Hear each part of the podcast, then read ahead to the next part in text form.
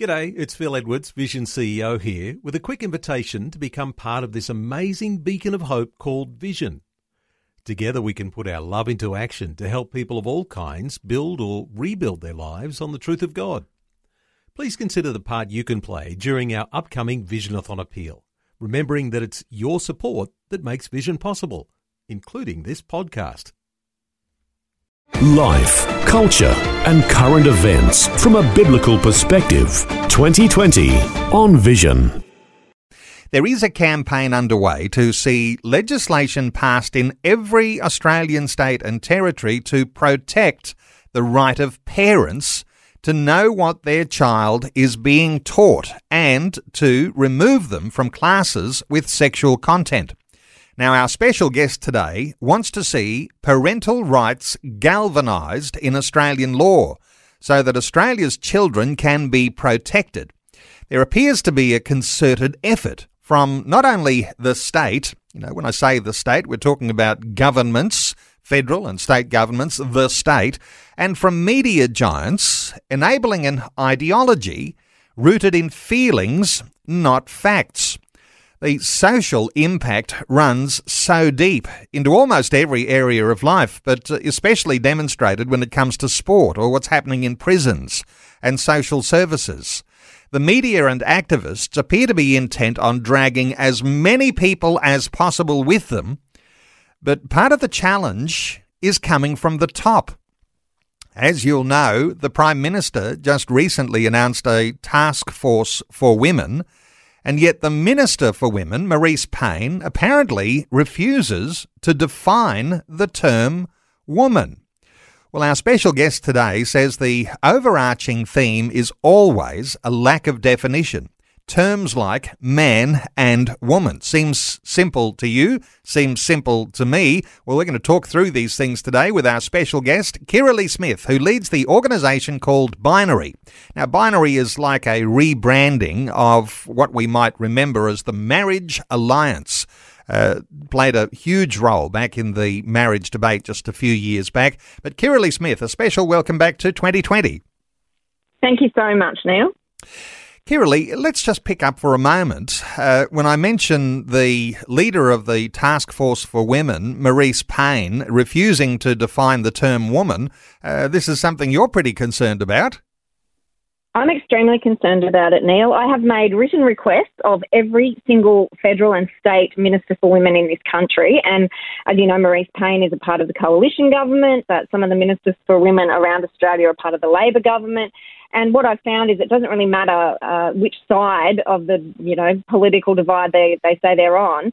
Uh, they all say pretty much the same thing. And I'll read just this sentence to you, Neil. This is what the response was when I said, Can you please define the term women, woman and not use some circular statement that says anyone who wants to be a woman can be a woman, because that doesn't make any sense and it's not actually a definition.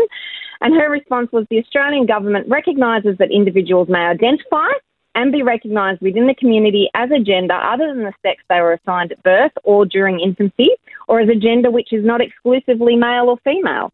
So that flies in the face of scientific fact, of evidence based biological reality, uh, of the historical usage of the terms man and woman. And uh, again, to me and to many others, I think it's, it's quite a nonsensical statement. That does not answer the question how would you define the term woman? And then to have a portfolio as the Minister for Women and to be on, you know, heading up the task force for women and to not be able to define the term woman, uh, I think is insulting and also very dangerous. Interesting, isn't it? Anyone who wants to be a woman can be a woman. And one side says, isn't it a wonderful privilege that everybody can be called a woman? Uh, the other side uh, was going to reflect what you say. Uh, you're going to be insulted by the fact that just anyone can claim that they want to be a woman. Uh, this is an interesting way that this sort of thing has developed. Uh, you know, there's like a cheer squad for both sides here. Yes, there is. And um, I, I, would so far as to say, uh, let's say the other side to what I'm on, uh, only has feelings or emotion based arguments. They uh, they're not measurable. They're not consistent. They would be different, you know, to every single person. Whereas a biological definition is evidence based uh, for man or for woman. Uh, it's you know world recognised. It, you know it doesn't matter which country you go to. There is a term for man and a term for woman, and they both uh, always relate to exactly the same physiology that we have that's different. And we also know that even you know as high as the United Nations that women have disadvantages throughout the world because of their biological reality. It's not because they feel like a woman, it's because they are a woman. It's because that they have the reproductive system and all that goes with that. That uh, that does make us, you know, as the Bible might say, the weaker sex, and uh, we need extra protections uh, because of that biological reality. And those protections are now being compromised because there are plenty of males who are saying that they identify as women. And uh, interesting because it's controversial when you use words like weaker sex and uh, Bible and uh, and talk about definitions there. And listeners might like to contribute to our conversation today because uh, weaker doesn't mean weaker uh, in all uh, of the different dimensions of personhood. what you're talking about there is, of course, reproductive capacities. Some people will say there's a vulnerability there that needs some level of protection while you're going through that. I imagine that's what you mean by that when you say weaker. But in, interestingly, yeah, uh, but we're talking about here uh, is is not just about feelings here, but scientific foundations for saying those things, Kirralie. Correct. And, uh, you know, uh, I've alluded to, and I think most people would understand, you know, um, a very simple definitions are males have small gametes or sperm production, the presence of XY chromosomes in every single cell of their body, in every cell, including their brain cells. They have a male reproductive system and uh, they have, you know, they've naturally produced testosterone. Now, all of those things might not be in fully functioning order, but they present and they uh, evidence based, so we can see that that makes a male, and it's the same, uh, you know, qualifications for female, and it's it's pretty much been unchallenged and, and not argued throughout all of history until very recent times. Um, you know, with the push of the Marxist agenda to dismantle the family. So we've and you know we see this is another component of that one. We degender marriage uh, we de- have to degender language, we have to degender education, we have to degender public policy, and uh, the consequences are quite startling. Interesting when you say a Marxist agenda to dismantle the family, because anyone listening to our conversation today could Google uh, the writings of Marx, and uh, when you do a Control F, you can search a document easily, and you can type in their family or male and female, and you can come up with the sort the sorts of clauses that that really demonstrate that this is what's going on right now. Because sometimes we use those words, cultural Marxist or a Marxist agenda, and uh, we think that that's just one side uh, raising, uh, you know, some sort of emotive argument. But in actual fact, this is very much grounded in the fact that Marx wrote about these things to dismantle the family, and those things can clearly be seen. So when you see those things happening in our society today, you can direct it, you can connect it directly to this idea of a Marxist agenda. Does this come up in conversation much with you, Kirralie? It, it certainly does, Neil. And uh, as you said, you know, there's there's documentation over the past century from Marxist, uh, you know, in the Marxist Manifesto, but also in, you know, other organisations that are similar, whether it's the Fabian Society or socialist groups or communist groups.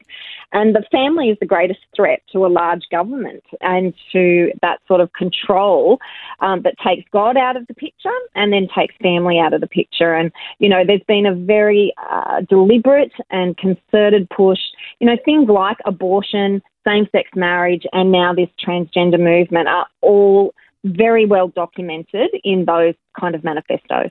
So, is it fair enough then to draw a conclusion that when you've got strong families, you've got protections for all of the freedoms that we're used to in Australian society? So, strong family means freedom.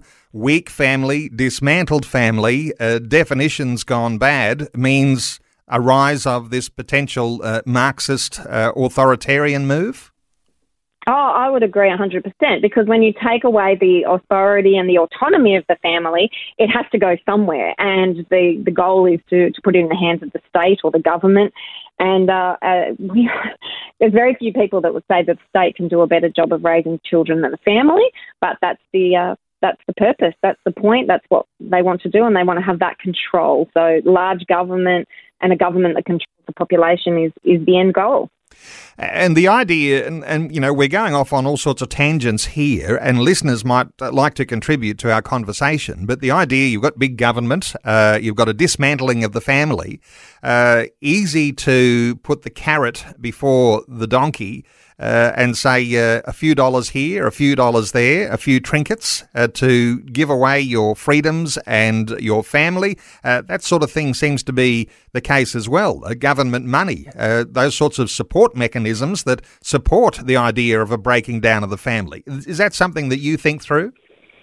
Uh, yeah, look, absolutely. I think that's definitely a part of it. There are so many factors, and, and it's been a very clever and deceptive uh, movement. And uh, you know, we've we've seen we've seen so many different aspects to it, and I think that that you know. Uh, flowering up the language or changing, you know, reimagining the meanings of words such as man and woman or this gender fluidity notion, uh, the money that does come behind it and the incentives that families have, uh, you know, when they send their children or put their children into the care of the government instead of taking that responsibility for themselves.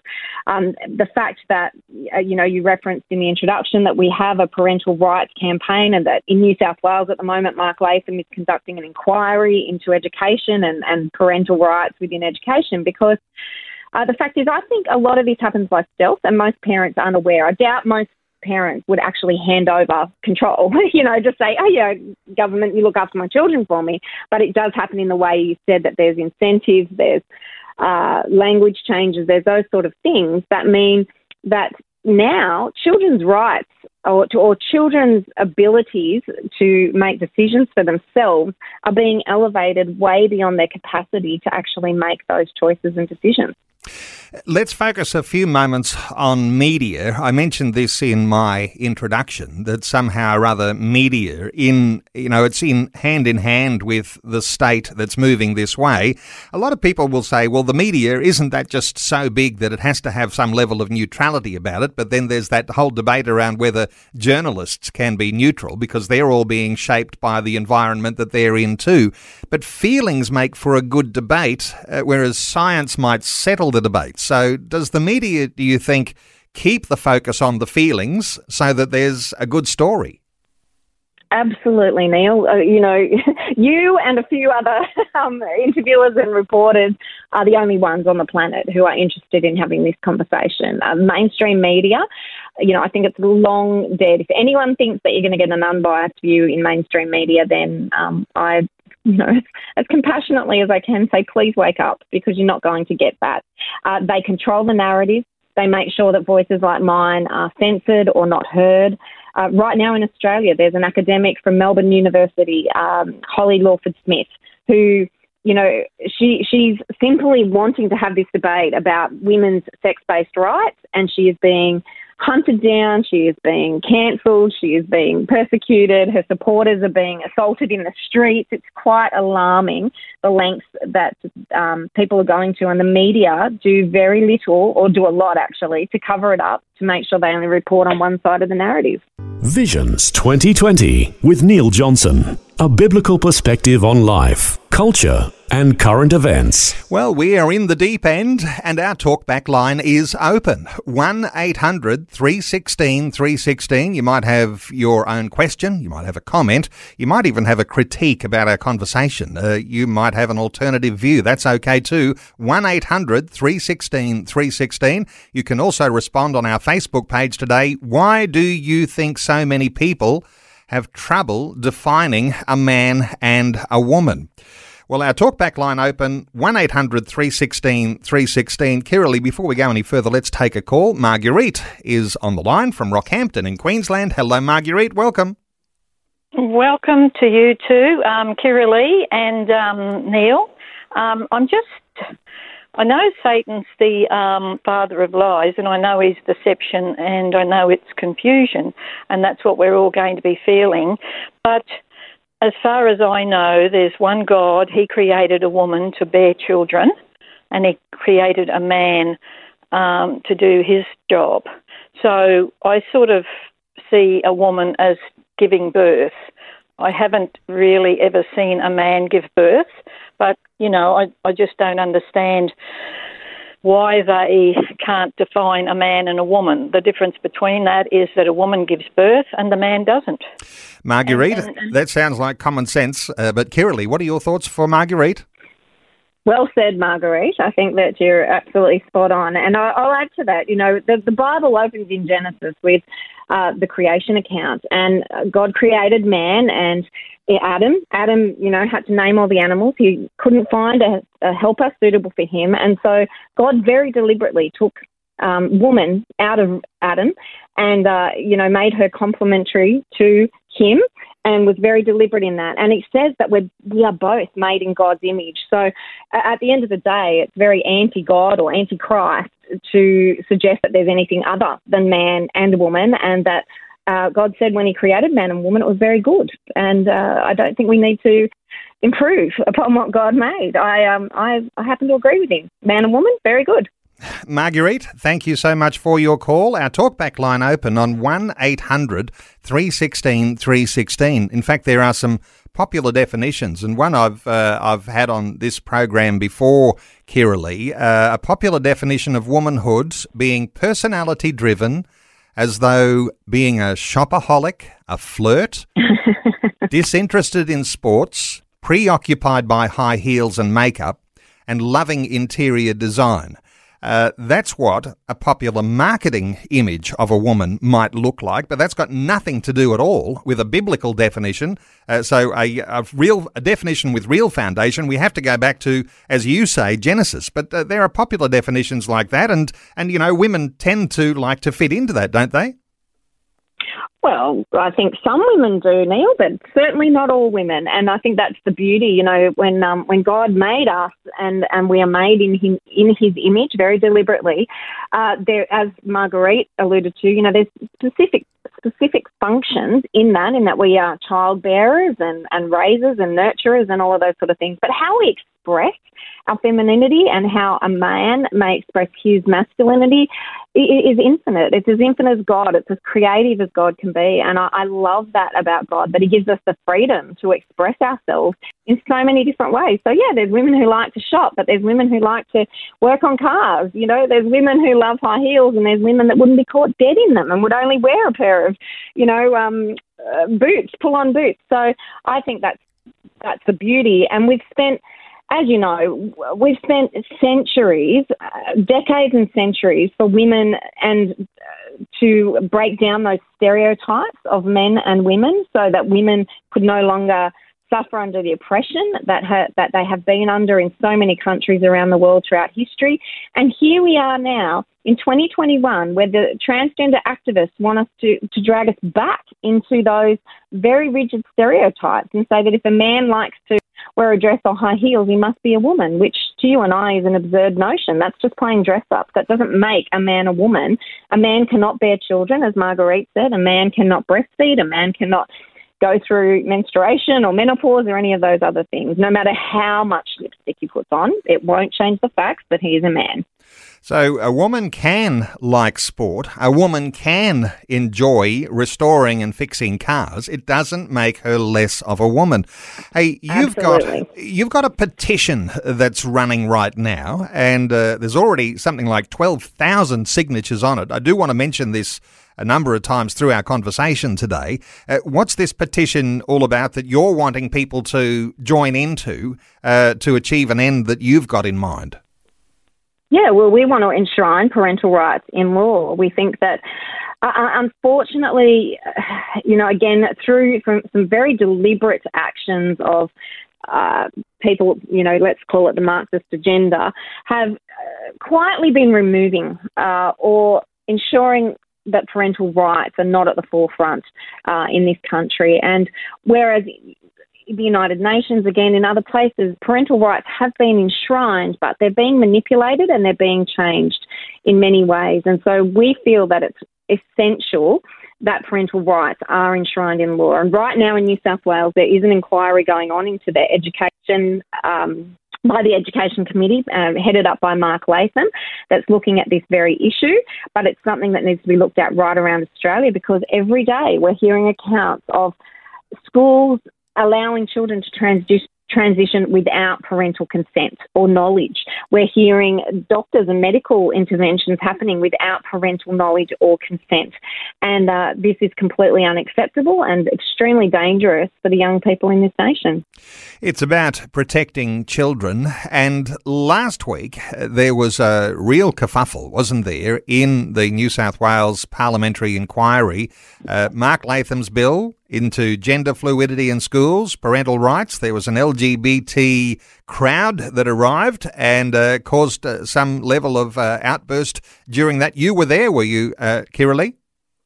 I wasn't actually present at the time of the outburst. I, I was a witness the following day, but yes, there was quite a disruption. It was very emotional. It was uh, very accusatory. It wasn't rational. It wasn't reasonable, and it wasn't fair to those who had been invited to give evidence. So, you know, there is a process, and uh, each one of us who was invited, we'd made submissions, and I believe it was some the AUCL members, the Australian Christian Lobby um, representatives, who were disrupted. Their time was uh, cut short by these protesters. Uh, it's intimidating to have that sort of uh, activity going on around you when you're trying to present evidence to a parliamentary inquiry. And it's very disappointing, but I feel that it highlights again if this is a reasonable debate, if this is a, if you have reasonable evidence for your position, then there's no need for that sort of behaviour. And yet, we're not seeing that reasonable evidence come from transgender activists. We're only seeing very emotive, very intimidatory tactics, very uh, yeah, a passionate pleas, but they're not based, uh, they're not evidence based, and they're not based in science or reason or respect. Is this a bit of a signal here when you've got no evidence? All you've got is an ability to stand up and shout out and disrupt proceedings because you're looking for an emotional uh, outlet here that's going to perhaps persuade some that maybe we better not uh, say anything against them because they're emotionally uh, vulnerable. Uh, is, this, is this the sort of thing I think we're seeing here? No evidence, so you get emotional. Yes, I think that is. And, you know, as Christians and, and I think just as citizens, of course we feel very compassionate towards people who are confused and who feel very uncomfortable with their own bodies. Uh, but to take that to the next step and then impose that in public policy and impose those uh, distorted feelings upon the rest of the population is not a way to conduct civil discourse or to create policy in this country. And so uh, they have been very effective. The media, as you alluded to earlier as well, have been very complicit in making sure it's all and only the emotional uh, pleas that we're hearing instead of the evidence and the facts.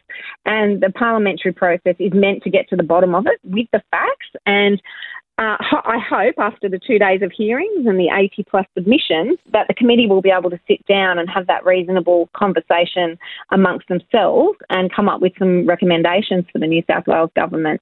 I feel a little bit uh, concerned that that may not happen when you have someone like the Greens member who. Kirralie, we'll have to continue this after the news. About to break for news. Okay. Kirralie Smith is our guest. Kirralie leads the organisation called Binary. There is a Binary website, binary.org.au. There's a petition they have running at the moment, 12,000 signatures there. You might want to add yours to that, uh, hearing the conversation today. You can call in our talkback line open on 1800 316 316. You can also respond on Facebook. A question there I'm asking today why do you think so many people have trouble defining a man and a woman? 1800 316 316. Kirralie, before we go any further, why don't we take a call? James is on the line from Kyabram in Victoria. Hello, James. Welcome. G'day, Neil. Hi, Kirralie. James, what are Hi, your James. thoughts? Oh yeah, well I've been looking at that. We know God's not the author of confusion, and I think that that's a big concern for a lot of people. Is that the enemy wants to bring confusion, but God would say that He wants us to encourage those who are oppressed. But in, in Galatians chapter three, verse twenty-eight, the second half says, "For there is neither male nor female, for you are all one in Christ Jesus." So we as believers know that there's no doubt about the difference between male and female. Sometimes it's to too much extent. For me, I find women beautiful. I love the sound of their voice. I enjoy women, uh, sisters, right? But but for people who aren't who are outside, if they see confusion in us, it doesn't help them. I think that we need to say we have to accept them and embrace them just as they are.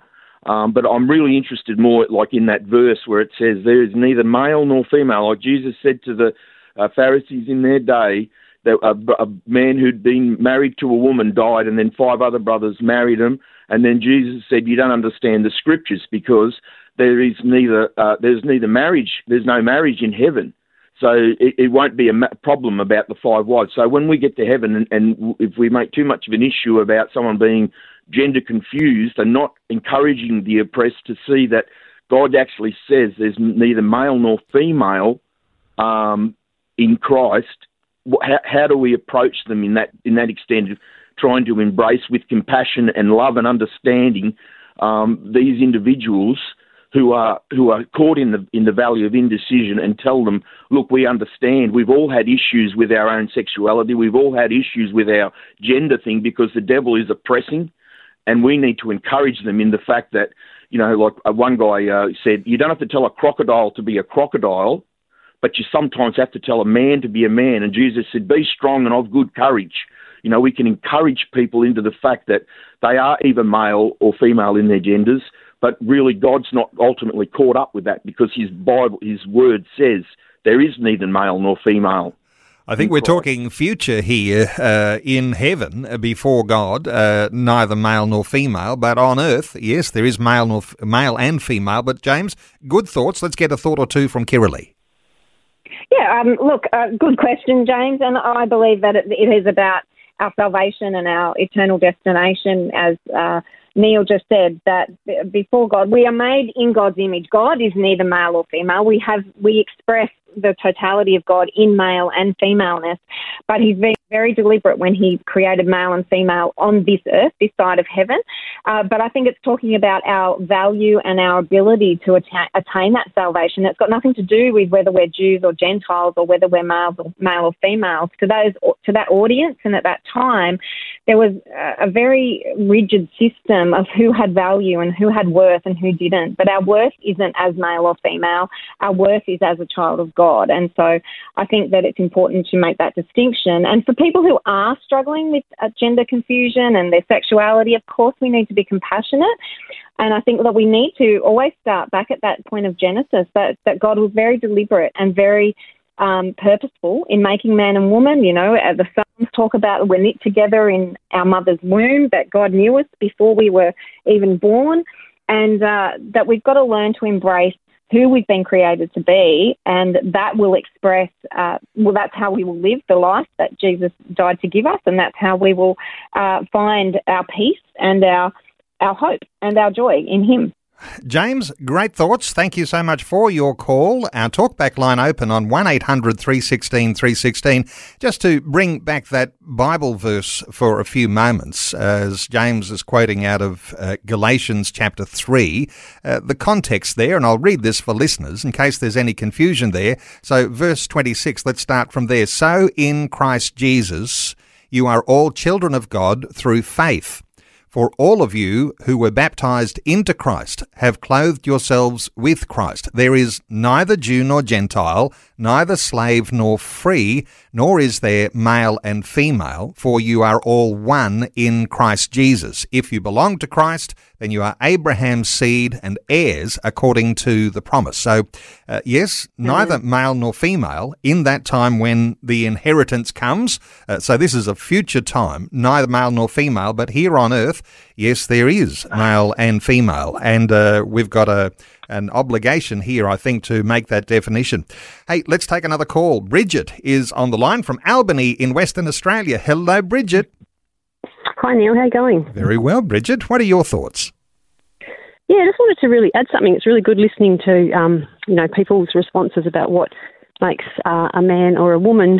I would have to think really uh, what what defines a man or a woman is basically the code that the creators put into them to begin with. I was reading something recently about how every single female cell has the double X in it, and every single male cell has the X and a Y. So even someone who's gender confused and goes down that path of um, wanting to change their gender, every single cell in their body is going to fight that transition for the rest of their life.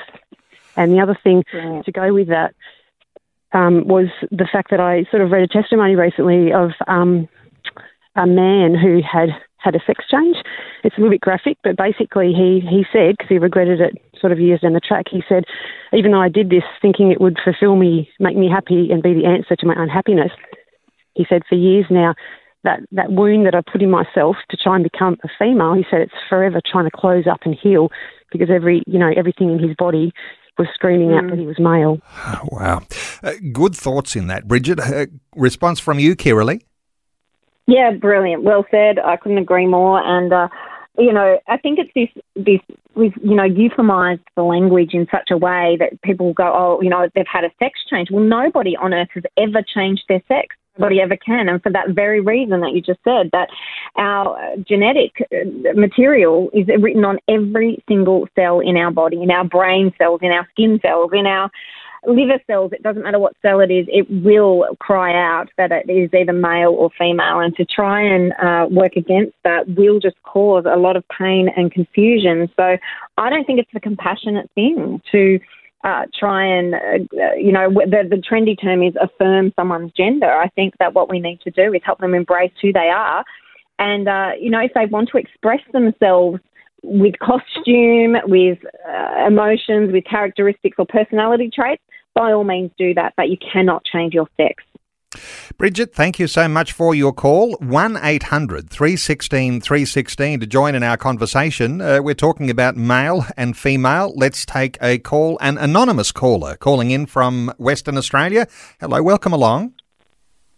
Hi there. Hi, Kirralie. Hi, Neil. Hi. What are your thoughts? Um, basically, I think it's pretty clear, and it feels quite ridiculous that society has even come to this. Um, when you're a female, it means you've been born with female reproductive um, components, and vice versa. A male has the, you know, genitals, and so if inside is a different matter. If you're feeling like, say, you're a girl and you don't feel very feminine, and perhaps you've been attracted to are the females. But, you know, time can change that, and that can come from very different sources too. Like maybe you didn't have a healthy relationship with your own mother, and somehow you you just want that comfort and assurance from another female. Um, there's a lot of brokenness that drives you to confusion, but it all sorts itself out in the end. And if we're pushing this too young, it can really mess someone up. Good thoughts. Uh, response from Kirralie. Look, yeah, I mean, there's a lot of complex issues that, uh, you know, uh, underlie why people have gender confusion. There's trauma, there's autism, other mental health issues, and, you know, lots of different circumstances, as you said. And, uh, of course, I, I will say it over and over again, those people deserve compassion. They deserve the best medical care, counselling, pastoral care, the things that they, they can get uh, without radical and drastic interventions that are often irreversible and cause more damage than, you know, what is already, they already have to begin with. So I think it's very important to look at a person as a whole person and uh, to help them, as I've said, to embrace who they are and to uh, to find healing. And, and as you and I would say, Neil, the only place we can find healing is in our Saviour, the great physician, Jesus. That's right. And thank you so much to that anonymous caller from WA. Our talkback line open on 1 800 316 316. If you'd like to have your say today, you might have a question, you might have a comment, you might have a critique, an alternative idea to offer today, and we'll address some of those where we can. Let's take another call, though. Aaron is on the line from Roma in Queensland. Hello, Aaron. Welcome. G'day, Neil. Thank you for having me. My pleasure. What are your thoughts? Mate, I'm uh, listening to the conversation, and um, I used to work in finance uh, and insurance, where the definition of words was quite literally the be all and end all of whether something was acceptable or not. Um, and it really deeply concerns me when people are talking about something as fundamental as three little words or five letter words, man and woman, when something as simple as and, is, or or completely changes the way that those words can be interpreted. Um, I just, going forward with what's going on, not just in relation to men and women, that how easily people are changing words affects the way that we interpret our society. Was Isn't- wondering what thoughts. Isn't that the case? Uh, that. when we talk about the words we use, the language we use, that's the words that create the culture we live in. So, yes, definition is so important. Uh, Aaron, let's get a thought or two from Kirralie. Thank you, Aaron. I could not agree more. And I think it's not just in the industry you've come from. It's very important in the medical profession that, you know, everybody understands the terminology and the definitions of words. Once upon a time in journalism, you know, the definitions of words you would think would have been, you know, the greatest uh, tool and would have the greatest emphasis placed on them. In public policy, in education, know, our children, on one hand, we're taught to uh, you know, that definitions matter, that science and evidence matters, but on the other hand, we're saying you can throw that out the window when it comes to gender. So I think this is very key to all of the problems that, that we're facing, uh, particularly in this area of sex and gender, and that is one of the reasons why I'm working so hard uh, to get these terms defined in law, because in a court, as we know too, those definitions and those tiny little words can sway a case one way or another. So I think it's absolutely essential and crucial in every way that we do define those words because we have built our society on that common understanding of those words, and now those words are being challenged and it is causing chaos and disruption and confusion. Aaron, thank you so much for your call. 1 800 316 316. Words are important, and I no doubt, Kirralie, there'll be listeners who are saying, Where can I read the words that Kirralie is writing because you make so much good common sense? Uh, I'm just uh, led to this idea Binary is about to launch an e book, uh, something that people will be able to access wherever they are online. Uh, what's your new book about? Uh, the first one, we've got about five that we're working on at the moment. The first one is on sport because there are a lot of people who, yes, they agree with this, but they're not quite sure how to communicate with friends, family, employers, or other people around them. So we've put together a simple ebook that will be accessible uh, if you come to www.binary.org.au, uh, and it will be released in the in the coming week. And it it's, uh, it just covers five simple areas of you know women's sport. Why is it important? Looking at the laws of how transgender people are now prioritised instead of women when it comes to women's sport uh, what the Sport Australia policies are looking like, the absolute science that undergirds how dangerous it is to allow biological males to participate as males in sporting categories, and also some examples of the threat that it is to female athletes and their careers. You know, I have two daughters who love sport and it breaks my heart to think that you know our 5 a.m. wake up calls and our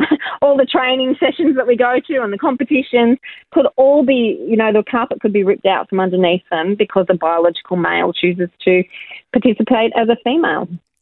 You know, back onto this sport issue here, if you have transgender people playing sport in a women's competition, uh, essentially here you don't have women's sport anymore. It is fragile like that, but that's what's happening right now, Kirralie.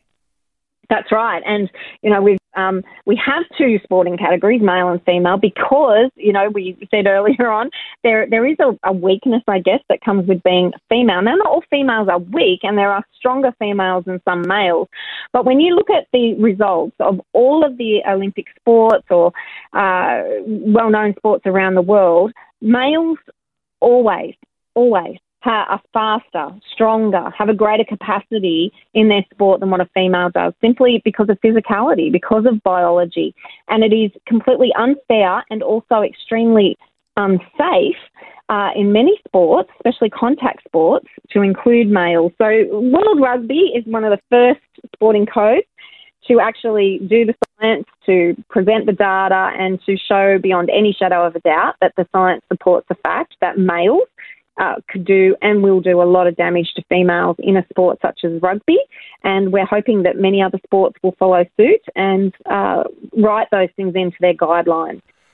Okay, 1 800 316 316. Let me bring you back to a name you mentioned earlier in our conversation. And this seems to illustrate that when people, even though they're well qualified, uh, want to speak up and state the obvious uh, when it comes to scientific facts and sorting out the emotions from what's real, uh, Holly Lawford Smith, an Australian academic, uh, she's uh, been in all sorts of uh, controversies of recent times. Yes, she um she launched a website called No Conflict. They said, and it's it's specifically in relation to the fact that um, women's spaces and services are being uh, compromised by allowing biological males into those places. And she's inviting stories from women, uh, whether it's you've had an encounter in a change room or your sporting code or perhaps missed out on a scholarship or an award. And uh, this website is being inundated by personal stories of females who are having their spaces compromised by biological males who are identifying or self identifying as women.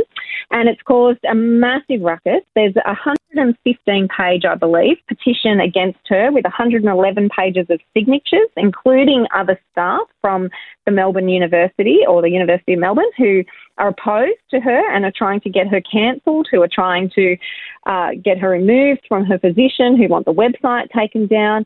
And again, instead of engaging in debate or preventing, uh, prov- providing evidence to the contrary, it's a very emotional debate. It's a very aggressive debate. At one protest or demonstration, Holly Lawford Smith's supporters were attacked uh, people throwing water over them. They were afraid. They didn't know, if it, you know what that water contained. They were verbally abused and harassed, and one disabled woman was even pushed to the ground for supporting the position that women should have sex-based rights. And now this is interesting because this is women throwing uh, water or whatever substances there on women. So uh, what's happened here? I'll get your thoughts, but it appears to be uh, that whenever there's this sort of new move, and there might be a righteous cause to fight, but there is a certain sense in which this Marxist foundation arises, and you might even say Marxist feminists rising to take over the cause and s- switch things around to make their own ideology uh, clear. Uh, your thoughts here for what's happening when there are things like, you know, the March for Justice recently, and and uh, only some sorts of women are welcome to be participating. What are your thoughts here, Kirralie?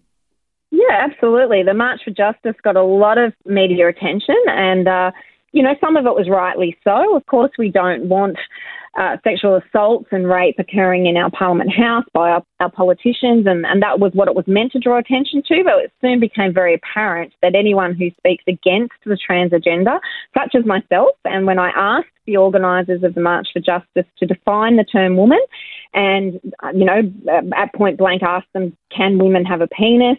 Uh, we were myself and others were aggressively targeted. I was banned from Twitter. I was uh, ostracised and many women at the March for Justice who had the same position as myself uh, were verbally attacked and assaulted for holding that position. And I think that again, it just comes down to the fact there's no evidence; it's all emotion driven, and uh, it's it's a tactic to intimidate and to silence reasonable and evidence based uh, information coming to the fore. Kirralie, interesting while we talk about this sort of thing and the idea that uh, perhaps Marxist feminists might be uh, taking control of what's happening so far as these sorts of protest events uh, happen. And as we say, oftentimes on a righteous cause, that you might hope that there'd be a lot of Christian women who would also be outspoken here, but there doesn't seem to be the Christian women being organised in such a way that they'll be able to uh, take a leading role in these sorts of things. Is there any sort of thoughts or feelings you might have here about, you know, what sort of things perhaps Christian women might need to be prepared to do when these sorts of things arise? Oh, I have so many thoughts now. Try and keep it brief.